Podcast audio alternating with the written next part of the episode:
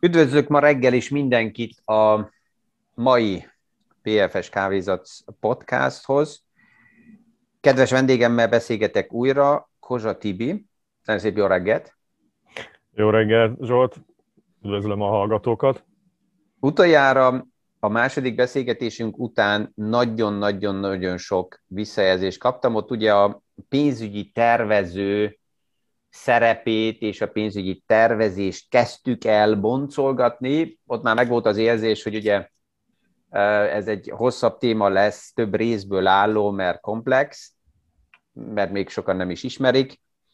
És volt egy ilyen is, hogy esetleg beszélgessünk erről, nem tudom, hogy mit szólsz ehhez, hogy mit is jelent a befektetés, befektetési tanácsadás, pénzügyi tervezés, ezek mind ilyen egymáshoz közel álló fogalmak, és ezt, ezt vitassuk egy kicsit, ez, ez mit szólsz ehhez?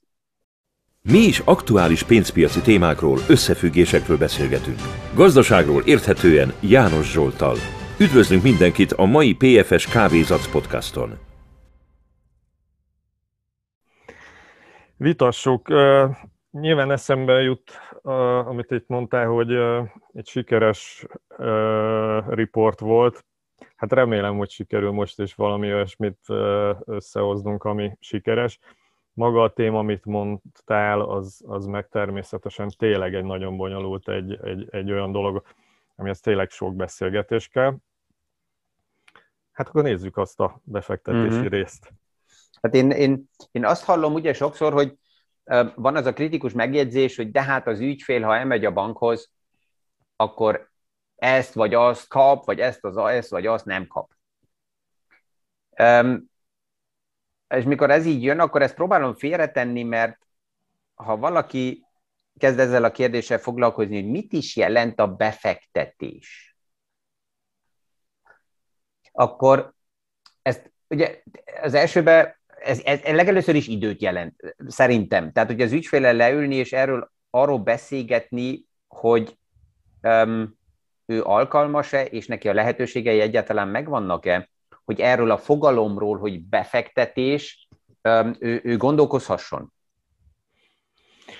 Igen, nagyon sok pénzügyi eszköz van, amiben ugye be lehet fektetni, és mégis alapvetően a legfontosabb leginkább az lenne, hogy a fizetési eszköz valamibe áthelyezése egy befektetési termékben, vagy befektetési legyen részvény, uh-huh. alap, bármibe, alapvetően ennek a tisztázása talán a legfontosabb.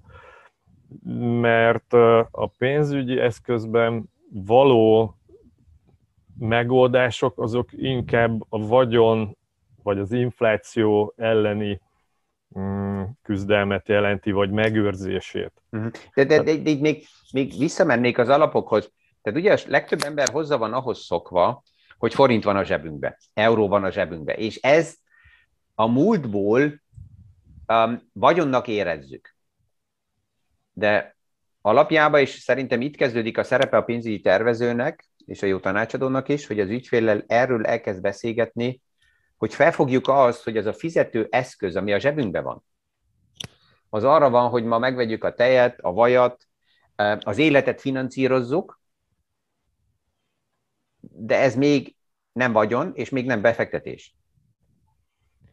Igen, talán még lehet, hogy közelebb áll a likviditáshoz, és uh-huh. a, ha sok van, akkor a túl sok likviditáshoz, és ugye ez volna a fő kérdés, hogy aki azt mondja, hogy szeretne befektetni, az megérti azt, hogy igazából likviditásra szüksége van, de a likviditáson belül, tehát a fizetőeszközből való megoldás az az, hogy valami felé át fogja uh, helyezni, be fogja helyezni egy befektetéssel abban, mint ahogy mondtam, részvénybe, ETF-be, tehát valami olyan irányba, ami által uh, tehát kikerül ebből a fizetési eszköztartásból. Pontosan, tehát ezt szerintem fontosnak tartom, hogy, hogy, hogy kvázi azt, azt megértetni, vagy megbeszélni az ügyféle, hogy ez a fizető eszköz, és ebből az univerzumból egy része át fog kerülni a, a vagyont minimum megőrző univerzumba, ami lehet, ahogy te mondtad, részvény, köt,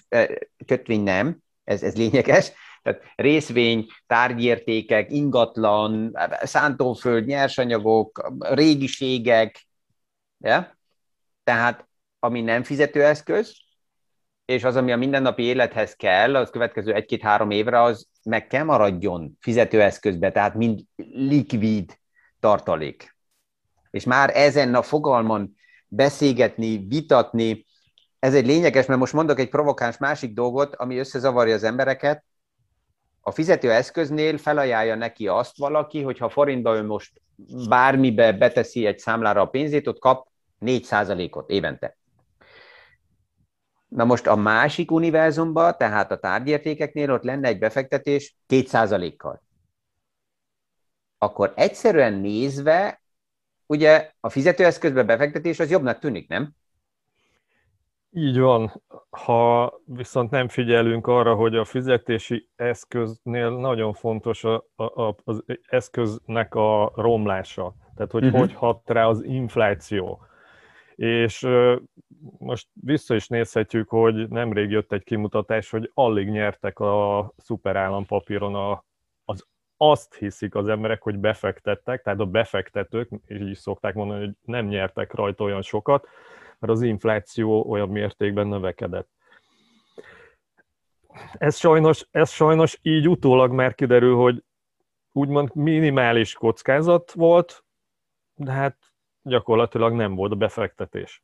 de, befekt... ez, de, de, de, ez, de ez lényeges, hogy ez, ez, ezen lovagoljunk, mert szerintem ez lesz a következő években a döntő téma, hogy, hogy felfogjuk, mint ügyfelek, mint befektetők, hogy a, az infláció hatása a fizető eszközre, ez akart, ez növekedni fog, ez erősebb lesz, a központi bankoknak ez tiszta célja, és aki itt, itt, itt tárolja a vagyonát, az kaphat 4-5 százalék kamatot, ha ezt a vásárló érték oldaláról az infláció felemészti.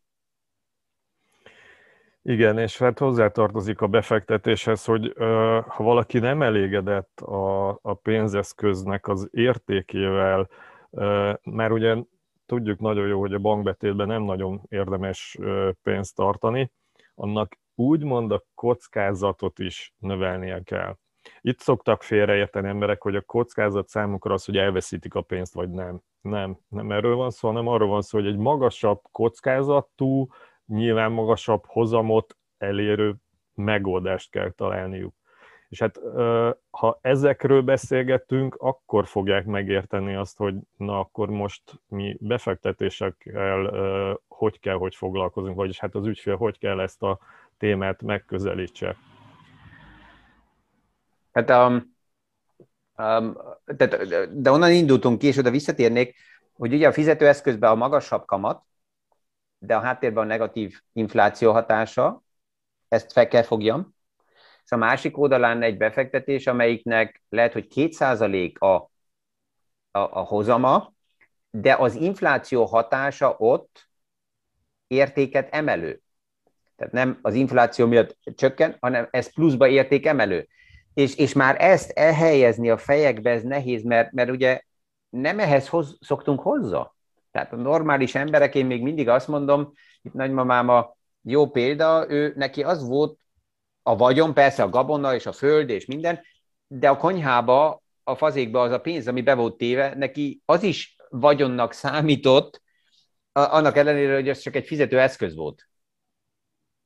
És akkor kezdte el ez a cash fizetőeszköz az értékét veszteni, amikor az infláció aztán tényleg elkezdett nagyon erősen lovagolni, és hüperinflációról beszéltünk. Azelőtt ezt, ezt szinte nem is vettek komolyan. Igen, ha hosszú távon visszanézzük, azért látjuk, hogy ha csak a fizetőeszközökre ható infláció és ennek változását néztük, akkor igazából sose volt jó készpénzbe tartani a pénzt, mindig kellett valami megoldást találni, valami befektetésre. Na most persze szoktam azt mondani, hogy a legjobb befektetés az lenne, ha valaki vesz egy, vagy létrehoz egy céget, egy vállalkozást, és odaforgatja a pénzét, amit átlát, amivel foglalkozik, ideje benne van, tudása, tudja fejleszteni, és a legnagyobb profitot ott érheti el. A kockázat lehet, hogy kívülálló számára nagyon magas lehetne, de ő átlátja ezeket a dolgokat. És hogyha ezt nem tudjuk megtenni, nincs időnk, nem ez a szaktudásunk, akkor megvehetünk más cégeket úgy, hogy a részvényeit megvásároljuk. Na persze, az már egy másik kérdés, hogy ezt hogy válasszuk ki. A, a, a, a kockázaton még rajta maradnék, mert ez is egy olyan érzés, ami az embereknek az van sokszor szugerálva, hogyha ők a fizető eszközt nem hagyják el, akkor az a legkevesebb kockázat. Ja? Tehát e, e, ez van szugerálva. És ez onnan is jön, hogyha most megnézem, és nekem valaki azt mondja, hogy oké, okay, tarts fizetőeszközbe a pénzed, ránézek a számlára, ma van 100 ezer forint. Ránézek egy év múlva, ott van 100 ezer forint. Tehát nekem az a kijelentés, hogy ebbe, ezen a számlán én nem vesztek pénzt, az első pillanatban helyesnek tűnik. A kérdés, amit fel kell tegyek, hogy ezzel a százezerrel, mint számmal, ma mennyit tudok vásárolni? Egy év múlva, két év múlva, öt év múlva. És, és nem, ezért lovagolok ezen, mert ezeket a témákat így feldobni, megbeszélni, higgadtan vitatni az ügyfélel, erre idő kell. Erre meg kell legyen a bizalom, hogy egymást meg is hallgassuk, és itt kezdődik nekem a pénzügyi tervező, a pénzügyi befektető szerepe, a befektetési tanácsadó szerepe, hogy ő ezekre a témákra szán időt. Igen, az a tapasztalat, hogy ha elkerül valaki, tehát van valakinek egy bankja, és a bankba ő befektetni szeretne, netán még olyan mennyiségű pénze van, hogy őt egy privát bankár fogja fogadni, akkor ott még sincs annyi idő, az a tapasztalat, hogy, hogy ezek a beszélgetések ilyen-milyen megtörténjenek. Nagyon gyorsan rátérnek arra, hogy mi a kockázatvárosi hajlandóság, akár egy tesztet kitöltenek vele, besorolják, hogy ezzel a kockázattal ezeket a pénzügyi eszközöket érheti el, és hát valójában szinte megmondják neki, hogy hova fektesse be a pénzét, milyen részvények, alapokat mit vegyenek meg, ahelyett, hogy úgy át, átlátnák az ő pénzügyi helyzetét. Ugye ahogy, ahogy mondják, hogy a cél szentesíti az eszközt, mm. tehát ha a célt nem ismerjük meg, nem tudjuk annak a kockázatait, akkor nem biztos, hogy megfelelő eszközt fogunk hozzá találni. Vagy fog kapni, főleg ha erősen értékesítorientált egy ja, tehát itt, itt, itt a célkérdése nagyon jó, mert hogyha a másik oldalon az a cél, hogy bizonyos ter- termék el legyen adva, akkor az én célom, mint ügyfél, az lényegtelen ebbe a játékba, ezt tisztán ki is lehet mondani. De te most feldobtad egyből a következő valamikori adásnak a cím megfogalmazását, hogy például privát bankári összeghatárok mire jók, és ezzel mit kezdjünk. De ez egy külön adás lenne. ez most félre is tenném. Tehát remélhetőleg, és ez nekem újra és újra fontos, hogy ezt, ezt feldobjuk, hogyha um, ma ki van jelentve, hogy valaki um, befektetéssel foglalkozna, uh, nem mint szakember, hanem mint ügyfél, akkor először ugye milyen kérdéseket kell feltenni, miről érdemes beszélgetni, és ezt a két univerzumot megértsem, hogy mekkora része és mennyi forog fizetőeszközbe, és mit jelent az, hogyha a fizető eszközt, a mait elhagyom, és ma euró és forint az Európában releváns, eh, a hallgatóknak releváns eszközök általában, eh, vagy svájci franka svájciaknak, de, de van egy fizetőeszköz, és ezt ha elhagyom, akkor kerülök be az úgynevezett befektetési lehetőségek univerzumába. És, és, és akkor tudok ott egyáltalán um, megfelelő eszközökkel elkezdeni vagyon megőrzési stratégiákat, vagyon megtartó stratégiákat, és a következő lépésben majd vagyon tovább fejlődési stratégiákat. Igen, a, említetted a kockázatokat, megbeszéltünk még ugye, hogy a költségek. Uh-huh. Sokkal inkább kellene foglalkoznunk azzal, ha már bekerülünk abba a világba, hogy azt mondjuk, hogy mi szeretnénk befektetni, hogy mit fogunk kapni azokért a költségekért, amiket már ki kell mutatniuk a bankoknak, biztosítóknak, már mindenkinek tulajdonképpen. Mm-hmm. Ugye felé a világba vegyünk. Ez a transzparencia hozza azt is, hogy kerekre nyílik a szemünk, hogy olyan számokat látunk, és ez nyilván akkor fáj, ha eljutunk oda, hogy kaptunk egy pénzügyi terméket, és kész. És nem kaptunk hozzá egy, egy, egy olyan személyt, aki mindig ott lesz velünk, és segíteni fog azért, hogy megvalósítsuk a tervünket. Ugye korábban is, a korábbi adásban is mondtam, hogy a célom az, hogy mindig elérjem az ügyfélnek a célját, vagy meg tudjuk valósítani. És nem feltétlenül itt, itt a, a, az számít, hogy költség hozzam profit, hanem hogy ez megvalósuljon. Mm. Mert ha megnézzük, mikor azt mondjuk, hogy most kell a pénz, most ezt hozzá akarok nyúlni, mert itt a cél, akkor mindig tudunk találni olyat, hogy ha máshol lett volna a pénzem, mm. akkor mennyivel többet érne. Ha itt lett volna, ha amott nem lett volna, ez a megközelítés, ez azt gondolom, hogy azért is rossz, mert ott, ott valami, valami nem volt meg, valami olyan, olyan kontaktus az ügyfél és tanácsadó között, hogy, a, hogy nem, nem, nem a FOMO, tehát nem attól, hogy el, elmaradunk valamitől, uh-huh. ez, az, ez az érzés merüljön fel benne, hanem az, hogy igen, megvalósítottuk a célunkat, és persze nyilvánvaló hozzátartozik, hogy milyen kockázat által. Mert igen. azt is tapasztaltam, hogy nagyon sokan összehasonlítják a tanácsadókat abban, hogy milyen profitot, milyen eredményt értek el. És hogyha ebbe nincs elég tartalom, nincs elég beszélgetés, nem miettek bele, hanem egy szerencsés időszak van, akkor fogalma nincs annak az ügyfélnek, hogy milyen kockázaton ment végig, és azt hisz, hogy az hogy nagyon jó tanácsadója volt, uh-huh. nagyon jó az eredménye. Pontosan. És holott én is nem egyszer kerültem ilyenbe, hogy bizony az év végén azt kellett mondjam, hogy igen, jobb lett volna ott maradunk, így eredmény szempontjából, de az évközbeni kockázatokról, aki nem beszélt, annak fogalma nincs, hogy ez másképp is elsfeltett volna, és most nála az eredmények nagyon rosszul nézzenek ki.